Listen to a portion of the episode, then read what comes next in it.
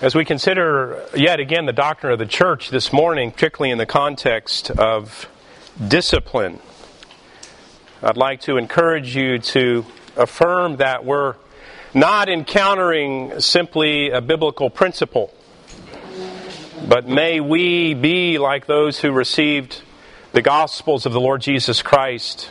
And may we recognize that we're not encountering, when we hear the Word of God, simply a principle or a doctrine something that's written in black and white or heard, but we're encountering none other than the person of the Lord Jesus Christ.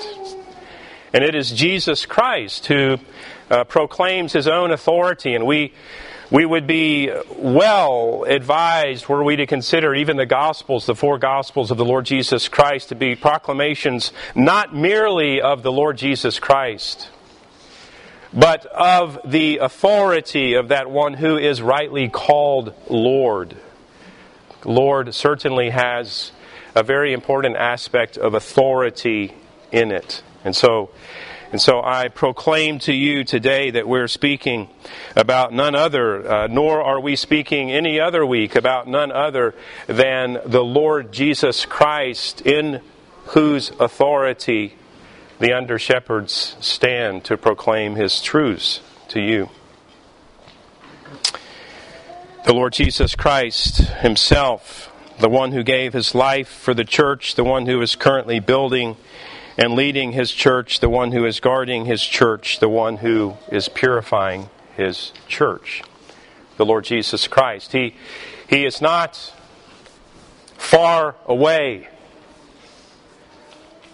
but He is near. He is where we live and breathe.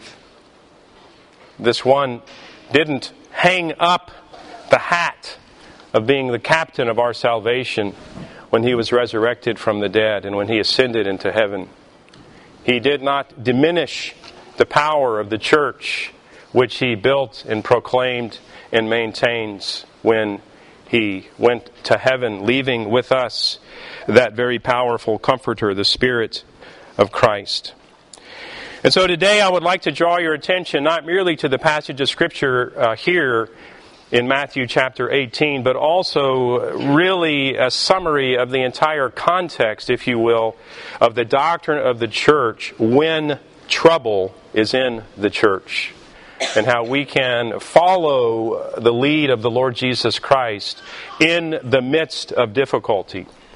And uh, there would be a number of heads for this, but I think it's particularly important for us to recognize that while we, those who have any inclination toward the importance of discipline in the church, and certainly those who embrace the principles, the biblical principles embraced in the Reformation, would understand that that uh, that which was declared a church, those three marks of the church coming out of the Reformation, uh, were the proclamation of the Word of God under the authority of Christ, the right disposition of the ordinances under the authority of Christ, and the discipline of the church under the authority of the Lord Jesus Christ as we come out of that, we recognize often that we're inclined to simply view this as something that is summarized, in fact, in Matthew 18. But I would like to draw your attention today to recognize that Matthew 18 actually only considers one aspect of the necessity of discipline in the church, and that is for private offenses. And there are also declarations from our Lord Jesus Christ that have to do with public offenses as well. And so we'll be looking at both of those as uh, certainly one aspect of the head in which we would consider uh, how to follow the authority of the Lord Jesus Christ in trouble in the church. And as much as it grieves me to even consider the subject, the reality is, is it's a very important subject. It's a very important subject because we're very happy to follow Christ. As John Bunyan says of one of his characters in Pilgrim's Progress, when she's in her silver slippers. But we're not so happy to follow Christ when our salvation is more difficult and the actions of our church are difficult, but nonetheless, these are things that are important for us And so I would encourage you to consider them. You might also consider, and I'll be referencing beginning uh, as we look into this from our own confession, particularly in chapter 26 of our confession. You may or may not have noticed that chapter 26 of our confession is by far the longest chapter in all of our confession. It runs four pages in my copy, and that is a good bit more than any of the other sections. And that certainly, there's certainly a reason for that, no doubt, because that's the place we live. Were you to follow along in your confession with daily life, it's likely that chapter 26 would be that one that is dirtied by fingers touching it all the time. And so I'd like to draw your attention to a few things just as we look into this the doctrine of the church, the leadership of Christ during trouble in the church. Regarding the London Baptist Confession in chapter 26, I'd like to draw your attention to a few things that Sam Waldron, who has an entire commentary on the confession, has said. In 26.5, he draws our attention to this idea of the originating mandate of the church the originating mandate of the church. In other words, what is it that, uh, that mandates that we are a fellowship, that we come together. Who, who has done this? And of course, Jesus Christ is the originator of the local church. He's the living and powerful head of the church. Now, this is a very strong statement. Because we live in an evangelical culture where it isn't abnormal for people to say something like, God told me this, or God has led me here. And so, what happens often is this idea that we've actually kind of cheapened this idea of the authority of Christ when we say things that really imply uh, some sort of new revelation. Like the Lord has told me this. And as a matter of fact, even in the planting of churches, it seems that often they appear to be so man centered that it may very much give us the inclination to think that, that man planted the church. As a matter of fact, if you look at the sinful state of the church today, you may say, well, yes, that certainly seems to be a mark that man planted this church because it is sinful. But I would draw your attention to the creation of this sin stained world. The fact of the matter is, the world is sin stained, but it was also nonetheless created by a perfect, almighty God who maintains it moment by moment. The reality is, is that our very understanding of the church and of the Lord Jesus Christ is that He is intimately involved in the local congregation. The reality is, is the Scripture indicates to us that it is God who has called us particularly together in this place. And that He has also been intimately involved in the selection of leaders for our own fellowship. And that He works through those leaders. And this is a very, very important understanding. And if you were to reject that, then you would be rejecting the orthodox understanding of what it is that God is doing that he, in fact, is the one that is mandated. Not the universal church merely, but the local church. This is a very important idea for us. Our entire understanding of the church, particularly important in difficulty, is that Christ has brought the local church together. And I would draw your attention now to something that I'll refer to later in Matthew chapter 16, verse 19, as well as Matthew chapter 18 here, is this concept of the keys of the kingdom. And this certainly is an important idea for us, and this is no less than the affirmation that Christ is behind this, that we follow Him, that He is the authority, yet even of our local fellowship, and most certainly powerfully so. That's the originating mandate of the church, Jesus Christ, the originator. Secondly, Waldron brings up this idea, the substance of the mandate of Christ. The substance of the mandate. In other words, okay, so God has called us together as a church. What are we doing? We discussed that on the very first sermon in January. What are we doing? What are we doing? What has God called us to do here together? What are we, what are we doing? Are we, are we talking about the weather? Are we furthering our business uh, resume? Are we uh, tasting good food? What, what is it that we're doing here? What's the substance of the mandate of Christ? Certainly, we can enjoy those things, but we see that the central ministry of the local church toward believers is that they be built up in their obedience to all of the commands of Christ. That's simply what we're doing.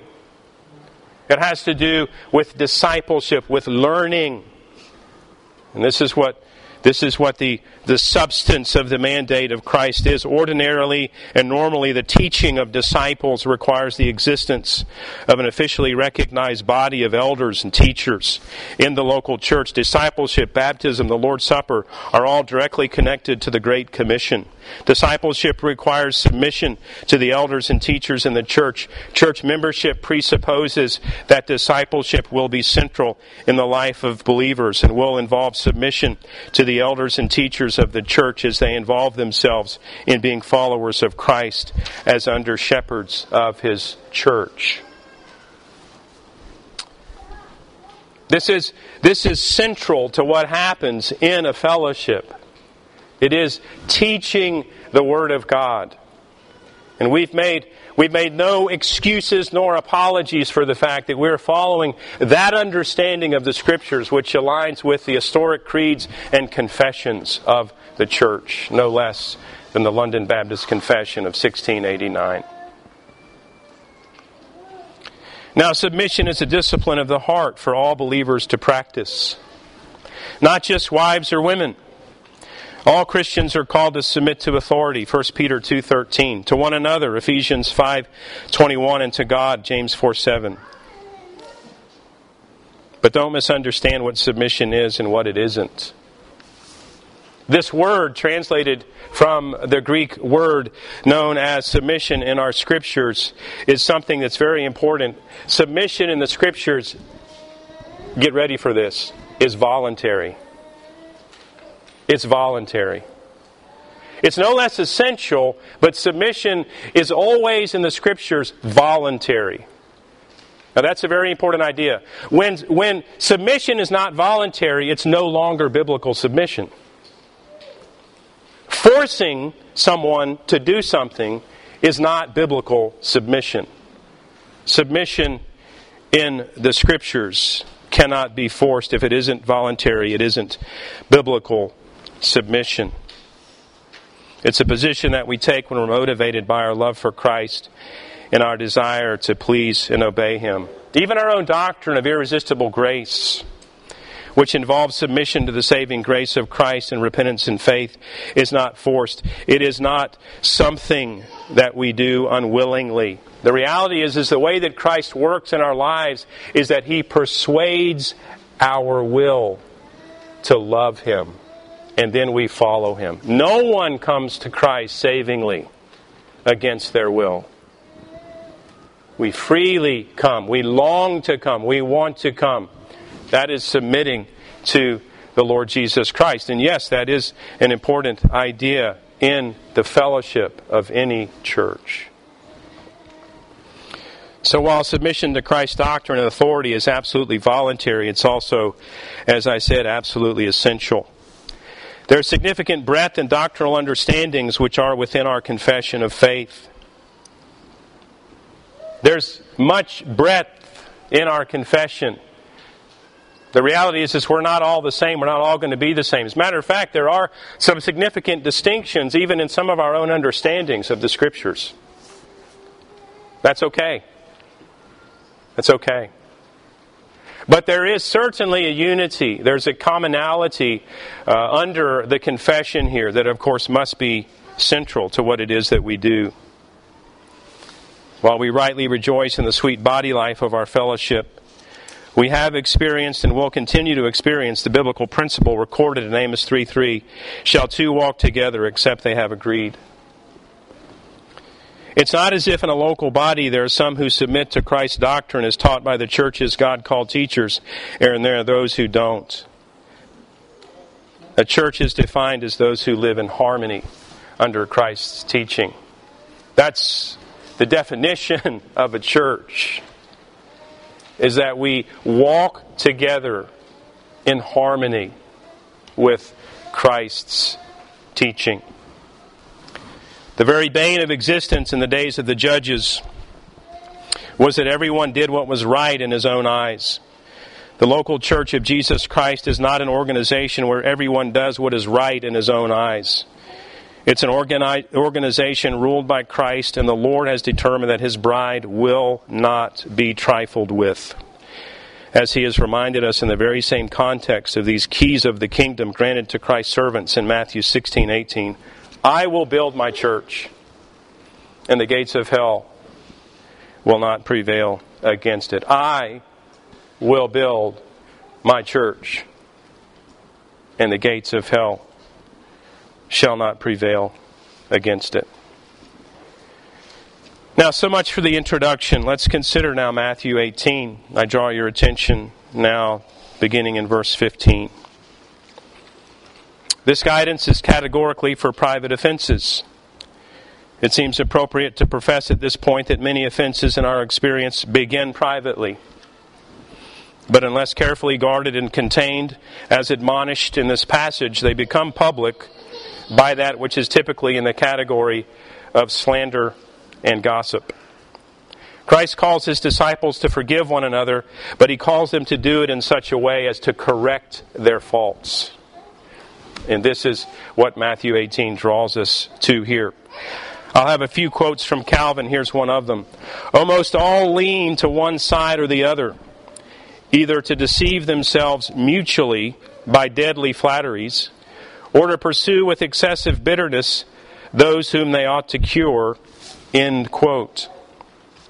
To be unclear, to lack biblical charges, to wrangle over issues, or flatter one another by not requiring men to own their sin is not dealing rightly with Christ's church and leads to ambiguous outcomes and ultimately becomes a mockery of Christ's authority over his church. I quote Calvin again. As the greater part of men are driven by ambition to publish with excessive eagerness the faults of their brethren, Christ seasonably meets this fault by enjoining us to cover the faults of brethren as far as lies in our power. For those who take pleasure in the disgrace and infamy of brethren are unquestionably carried away by hatred and malice since if they were under the influence of charity, they would endeavor to prevent the shame of their brethren. End quote. Again, from Calvin, Christ does not simply and without exception order us to advise or reprove privately, and in the absence of witnesses, all who have been offended, but bids us attempt this method when we have been offended in private, by which is meant not that it is a business of our own, but that we ought to be wounded and grieved whenever God is offended. End quote. Calvin has obviously experientially understood exactly the case in Matthew 18 and the difficulties that churches encounter. Matthew 18 is a passage of Scripture that leads through dealing with private offenses in such a way as they are contained in as small a circle as possible. Once they become public, it's important for us to recognize that we are no longer navigating from the chart of Matthew 18. We've stepped onto another, if you will, navigational aid. So we look here at 1815 if your brother sins against you.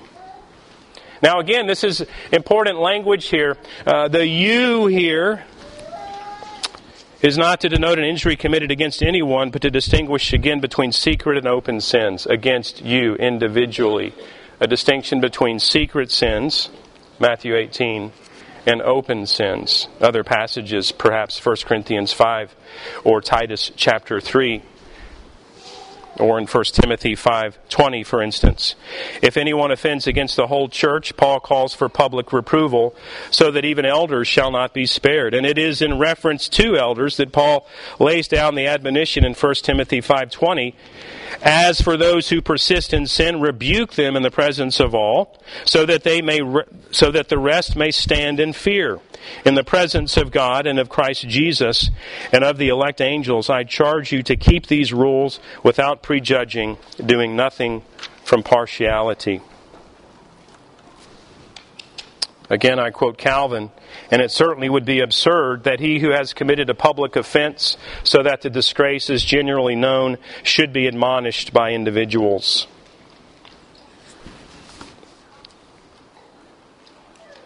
Continuing in Matthew 18, verse 15, if he listens to you, you have gained your brother. The doctrine is confirmed by its usefulness. It's no small matter for God to gain a soul which had been the slave of Satan. Those who have fallen often do not repent. And one reason is because they're regarded with hatred and treated as enemies, and so they become hardened. This is a very important idea for us.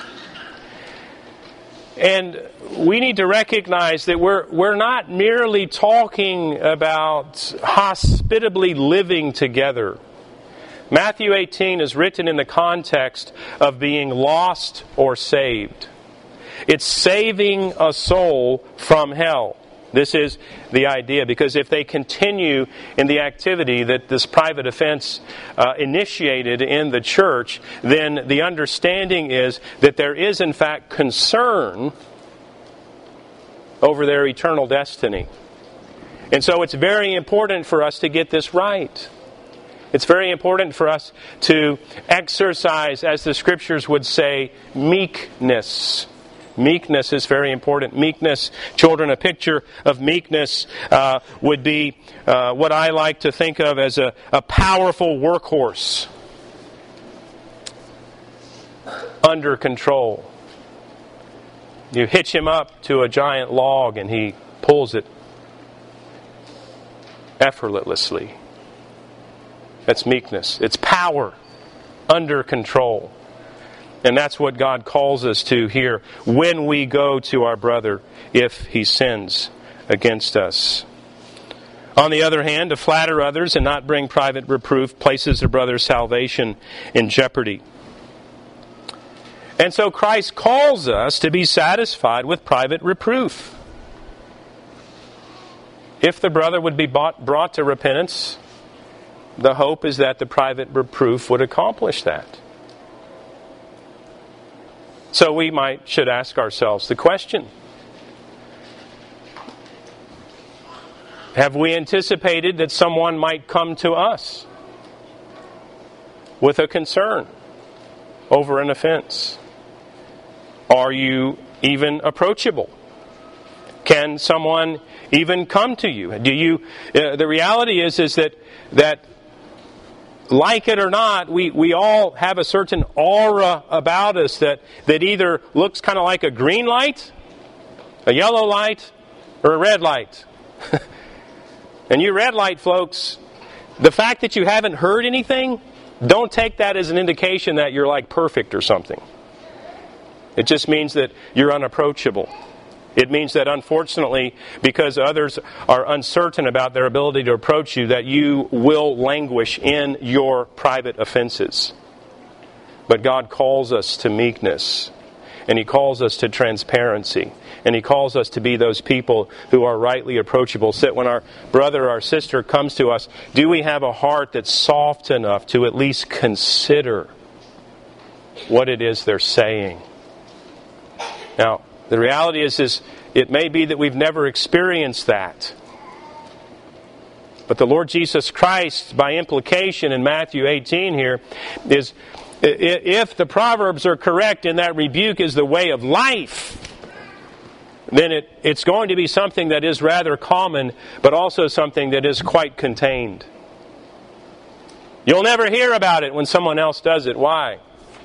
Because they did it right. That's the idea here with this first step. Christ calls us to be satisfied with private reproof if the brother be bought, brought to repentance. Secondly, we see the admonition here in verse 16 if he does not listen, take one or two others along with you, that every charge may be established by the evidence of two or three witnesses. To add weight to the admonition. The idea here isn't necessarily that they've seen the offense. but that the offense is of such gravity that uh, there would be a continuation, a beckoning to the offender that he might repent. And it should come to our minds an appropriate question. If my brother won't hear me and rejects what it is that I'm saying, is the situation of such gravity that I feel the need to call two others to go with me. It may be that when it goes to that level, you would decide that love would cover it. But it also may be, if it is of such a degree, that you would bring them with you. And this is the place where much breaks down and true colors are shown whether there'll be a commitment to Christ and the authority of Christ in the church, or whether there'll be a commitment to oneself and self sovereignty. Now, I would like to introduce to you the Corinthians and the Corinthian church. The Corinthian church was a church that the Apostle Paul was used of God to begin, and it is a church that the Apostle Paul wrote very unique letters to. If you look at all the letters to the churches, it won't take you long to recognize that the Corinthian church was, shall we say, a trouble child in the church planting world. And so they had much to contend with. The Corinthian church was a, a city that was known for debauchery. It was a Greek, it was a Greek uh, area, of course, and they lived in abject debauchery, and the Apostle Paul was used of the Lord to start a church there. And the Corinthians had a party spirit. They had a party spirit. Now,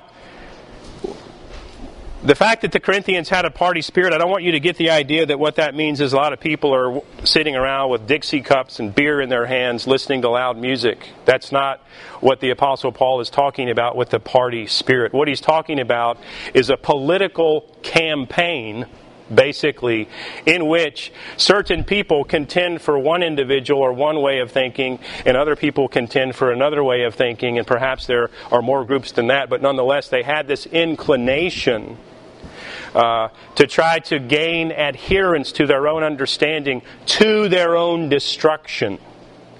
While they didn't recognize, certainly, that individual teachers that came into the Corinthian church were different.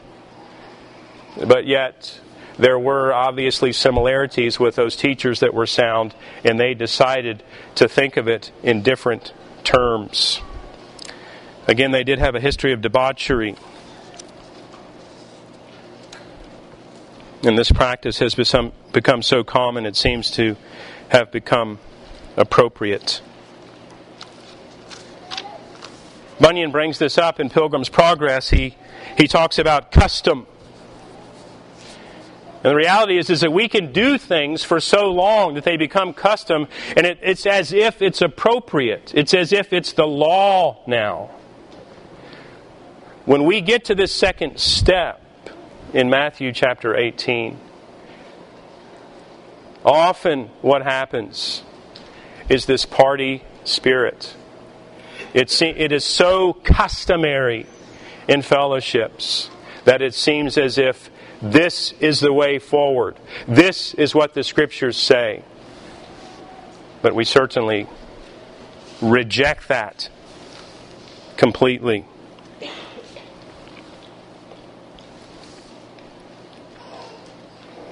A primer on slander.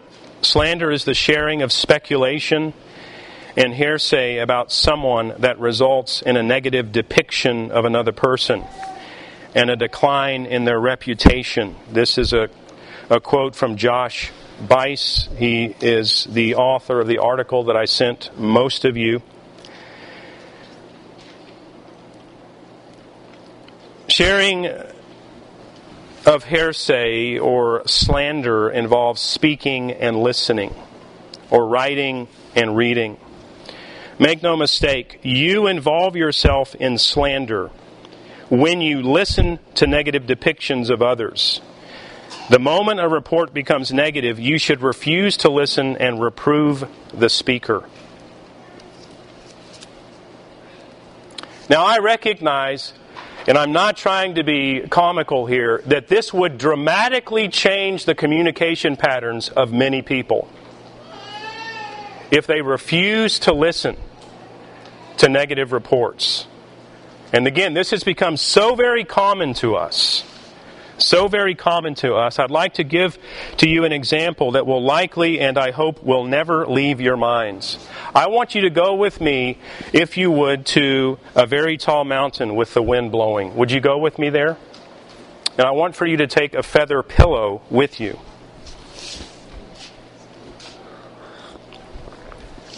So, children, there we are, strangely enough, on the top of a mountain with a feather pillow. This one happens to have a zipper on it.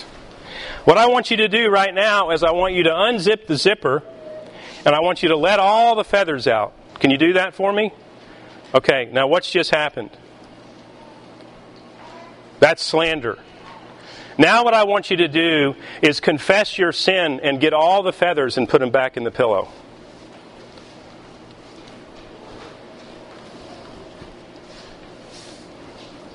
If we refuse and reject slander and gossip, the way that we speak will potentially dramatically change.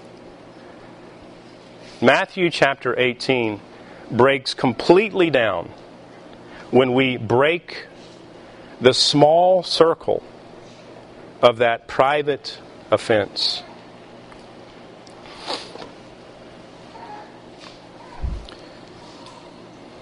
Verse 17 if he refuses to listen to them, tell it to the church. Tell it to the church. Now, when Paul mentions the incestuous Corinthian, he intends the whole assembly. On the other hand, we recognize that in the day that Christ wrote this, the synagogue elders had the power of excommunication. Church here refers to a local body of believers. Telling the church may refer to the leaders of the church who may in turn request prayer, perhaps a few others, to assist in adjudication ultimately will require church action. This is one of the places where Baptists rightly understand the ecclesiology of a local body, and that is the authority of the individual church to bring in, if you will, citizens of the church and also to expel them from the church. While all Bible students don't agree on the precise ramifications of telling the church, we can be certain that the intent isn't to deputize every member of the church to become an investigating officer, such that they are due every detail of information, such that a personal decision can be made aside from the trusting relationship the congregation has with her leaders under Christ. Further, this certainly is not a license nor an exhortation to broadcast statements regarding negative depictions of others to those outside of the local congregation it, as if it was the duty to warn the church universal. And further, that those other than the local church has authority or jurisdiction over other local churches. There are doctrinal missteps that are not so consequential, but this one, authorizing slander and calling it telling the church, brings us back to the seven things the Lord hates in Proverbs chapter 6. Now, again, even for people that embrace the rightness of church discipline, coming out of the biblical look at the Reformation, even those people, as we are fixated on the process of Matthew 18, may be inclined to think, and it is likely that we're thinking a little bit off of what the Scriptures reveal. Let us be clear.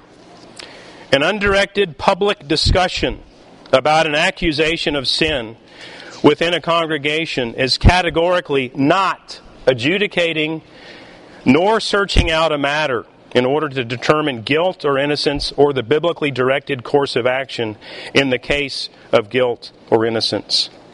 To search out a matter, come to a conclusion in harmony with the Word of God, and make recommendations to the congregation is the work of God ordained leaders in a congregation. To think that the adjudication of something so serious as even a private offense. To think that an undirected public investigation would bring about the appropriate biblical adjudication of that is nothing less than expecting for evolution to build an F 35. It's not going to happen. And that's not what Matthew chapter 18 is directing us to do. And so it's important for us to understand that. Yes, there will be questions in situations of admonitions, particularly when the church is brought into it at the very last step. Last step. But nonetheless, it's very important for us to recognize that decisions that a congregation makes in this case will never be divorced from a trusting relationship in their elders. And so that's, that's a very important idea that, again, we should understand here. I expect that this is one of the reasons that leadership can be so lonely. To act decisively without spreading negative statements unnecessarily among the church is very burdensome, and it's doubtless why the Apostle Paul states in 2 Corinthians 11 these words. Five times I received at the hands of the Jews the forty lashes less one. Three times I was beaten with rods. Once I was stoned. Three times I was shipwrecked. A night and a day I was adrift at sea, on frequent journeys, in danger from rivers, danger from robbers, danger from my own people, danger from Gentiles, danger in the city, danger in the wilderness, danger at sea, danger from false brothers, and toil and hardship through many a sleepless night, and hunger and thirst, and often without food, in cold and exposure. And he ends there. Actually, he doesn't. And apart from other things, there's the daily pressure on me of my anxiety for all the churches. My anxiety for all the churches. What, I pray tell, is the Apostle Paul speaking about there? Perhaps writing letters like 1st and 2nd Corinthians? Perhaps dealing with the messiness of situations in the church and so forth and so on. Verse 18 Truly I say to you, whatever you bind on earth shall be bound in heaven, and whatever you loose on earth shall be loosed in heaven. Again I say to you, if two of you agree on earth about anything they ask, it will be done for them by my Father in heaven. For where two or three are gathered in my name, there I am among them. It's a common passage. It's likely that you have referred to that passage time and time again, and it is also very likely in your past that you never recognized or affirmed that the context of that promise is the context of church discipline. It's the context of church discipline. Now, I am not implying uh, that this promise will be ineffective outside of the context of church discipline. But nonetheless, it's important for us to see that the Lord of the church has made promises regarding insight and wisdom in the case of church discipline. I draw again your attention to the phrase, whatever you bind on earth. This is a repeat of Matthew chapter 16 in verse 19. When he's talking to Peter, after Peter confesses the Lord as Christ, he says, I will give you the keys of the kingdom. And whatever you bind on earth shall be bound in heaven, and whatever you loose on earth shall be loosed in heaven. This is a different sense. In 1619, it had to do with the authority of the doctrine they preached, but here it had to do with the discipline in the church. In 1619, the declaration was in the preaching of the gospel and that it would not be without effect, as in 2 Corinthians 2. The apostle says, But thanks be to God, who in Christ always leads us in triumphal procession and through us spreads the fragrance of the knowledge of Him everywhere. For we are the aroma of Christ to God among those who are being saved and among those who are perishing. To one a fragrance from death to death, to the other a fragrance from life to life. Who is sufficient for these things? For we are not like so many peddlers of God's word, but as men of sincerity, as commissioned by God in the sight of God, we speak in Christ.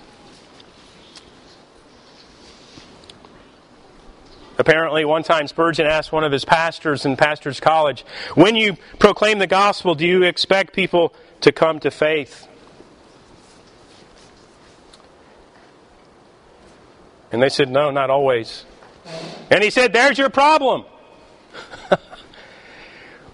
Look at the promise in 2 Corinthians. When you proclaim the gospel, you should expect for the Lord to work. These are the keys of the kingdom that it will not be ineffectual, that the proclamation of the Word of God will have its power and applied in the lives of men and women, of boys and girls. But here in Matthew chapter 18, what the Lord of the church is saying is that this promise is also true, not only in the proclamation of God's doctrine, but also in the situation of church discipline. Here he affirms that while wicked men may ridicule the judgment of the church, it will not be ineffectual. We should make note that the one who had to do with the preached word and here to the public censures and discipline. Here's the sense of the matter of binding and loosing. If a person who commits a sin humbly confesses his fault and asks the church to forgive him, this one will be absolved not only by men but also by God himself. On the other hand, whoever mocks the reproofs and threatenings of the church, if he is condemned by her, the decision which faithful men have given, as in harmony with the judgment of God revealed in his word, will be ratified in heaven. When Christ maintains the authority of his church, he does not diminish its power. Where is Christ right now?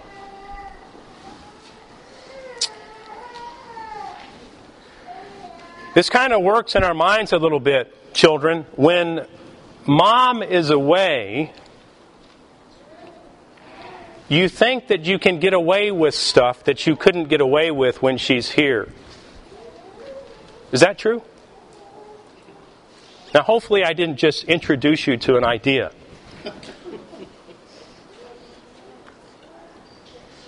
Christ is on his throne. Does it seem that he's too far away? To express his authority over the local congregation? Because it may be that we think of it in those terms. He didn't diminish his power when he ascended into heaven.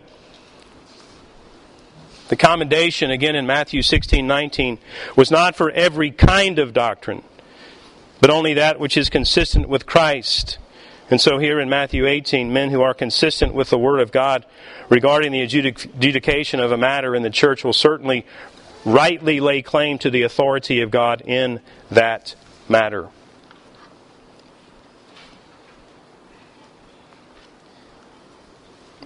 Back to verse 17. If he refuses to listen even to the church, let him be to you as a Gentile and a tax collector. The idea here is simply that this one appears to be unholy, irreclaimable, and that we ought to have no intercourse with them until they repent. Now, as mentioned in the introduction to the main passage at hand, the directions given in Matthew 18 regarding church discipline lead churches into a carefully guarded containment process, whereby the unsavory aspects are to remain in as small a circle as possible. Now, what would be one reason for that? Well, not least of which is that it isn't anyone else's business. But secondly, the reality is, is that every accusation isn't accurate. It may not even be true. And so there is this right idea of the containment. It is for personal offenses and has primarily two goals. The first goal, repentance and restoration. The second goal, the maintenance of purity in the local church. The scriptures also have directions for issues that become public, either through a mishandling of what was initially private or through issues that began as public issues. Now, forgive me for a navigational illustration that I've already alluded to. unless you're going somewhere where you can actually see the destination. In other words, I'm walking to the tower that I can see. If that is the case, then it doesn't actually matter that I know where I am. What really matters is that I continue to keep my eye on the tower that I'm walking to. Do you understand? However, most of our situations where we're trying to navigate have to do with places that we cannot see. And when you're going to a place that you cannot see, the most important thing about your navigational process isn't actually where you're going, it's where you are. Where am I right now? If you're to go try to navigate on a Navy ship, for instance, you will notice that there are great pains taken to make sure that we know where the ship is right now. Because we know where we're going. We can point to it on a chart. But if we have no idea where we are, then we have no idea which direction to go to get to our destination. And so this is very, very important for us as we look at, again, this concept of church discipline and how to handle it. If we're trying to deal with a public offense out of Matthew 18, we have come to the point where we don't actually know where we are. In order for us to navigate properly and get to the bright end that God intends for us to be, we've got to figure out where we are. And then at that point, we can get to where God is calling us to be. In 1 Corinthians chapter 5, the Apostle Paul is dealing with a very grievous sin in the Corinthian church, and they were commending themselves for tolerating the sin and allowing the sinful individual to remain in the church. 1 Corinthians 5, chap- chapter 5, verses 2 through 6, the Bible says this And you were arrogant Ought you not rather mourn? Let him who has done this be removed from among you. For though absent in body, I am present in spirit, and as if present, I have already pronounced judgment on the one who did such a thing. When you are assembled in the name of the Lord Jesus, and my spirit is present, with the power of our Lord Jesus, you are to deliver this man to Satan for the destruction of the flesh, so that his spirit may be saved in the day of the Lord. Your boasting is not good. You do not do you not know that a little leaven leavens the whole lump? Make notes. This isn't the church condemning a person to hell. It is acknowledgement that the Lord can deal with the destruction of their flesh such that they may be yet redeemed. Sexual sin so common to the Corinthians, they downplayed and tolerated that which should be condemned. Slander is in the same category in the contemporary church. Slander and gossip are so common, so common, that we don't consider them to be the grievous sin that they are. And that's precisely what the Apostle Paul is saying in 1 Corinthians 5. If the Corinthian church, or if the city of Corinth was known for anything, anything at all, it was sexual debauchery. And so they, the reality is, is they didn't understand the grievous nature of sexual sin. And so they actually considered themselves merciful and tolerant of that which seems so common to them.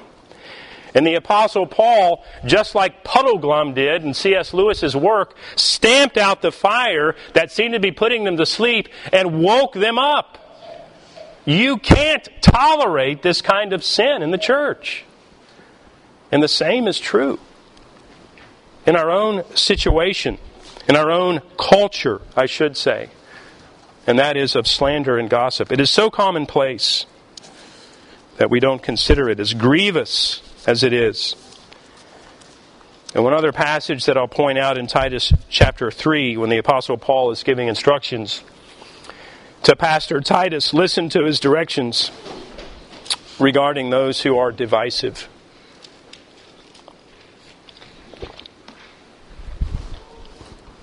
Titus 3 10 and 11. As for a person who stirs up division, after warning him once and then twice, have nothing more to do with him.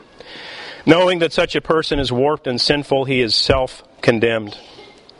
This is the Apostle Paul's writing to Titus. So, again, here in 1 Corinthians 5, in Titus chapter 3, what we have is public offenses. And it's important for us to recognize that the navigational trail, I should say, the process of traveling from the advent of the public offense to the biblical completion of that is a very short trip. It's much shorter than the Matthew 18 trip for private offenses. Biblically dealing with private offenses when kept private, again, can plod along slowly to a hopeful end. Egregious public offenses are dealt with far more quickly and publicly, with the emphasis being purging and warning. And so the apostle brings us to this understanding. So as we look at the words of Christ, we also look at the authority of Christ reflected in the Apostle Paul's writings. It's important for us to see that the Lord of the church is still on his throne.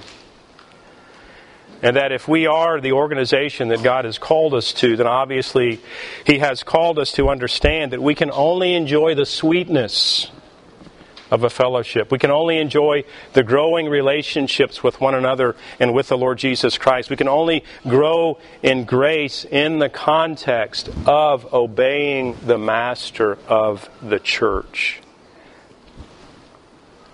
And may we be those people who follow Him and enjoy those sweet benefits. Let us pray.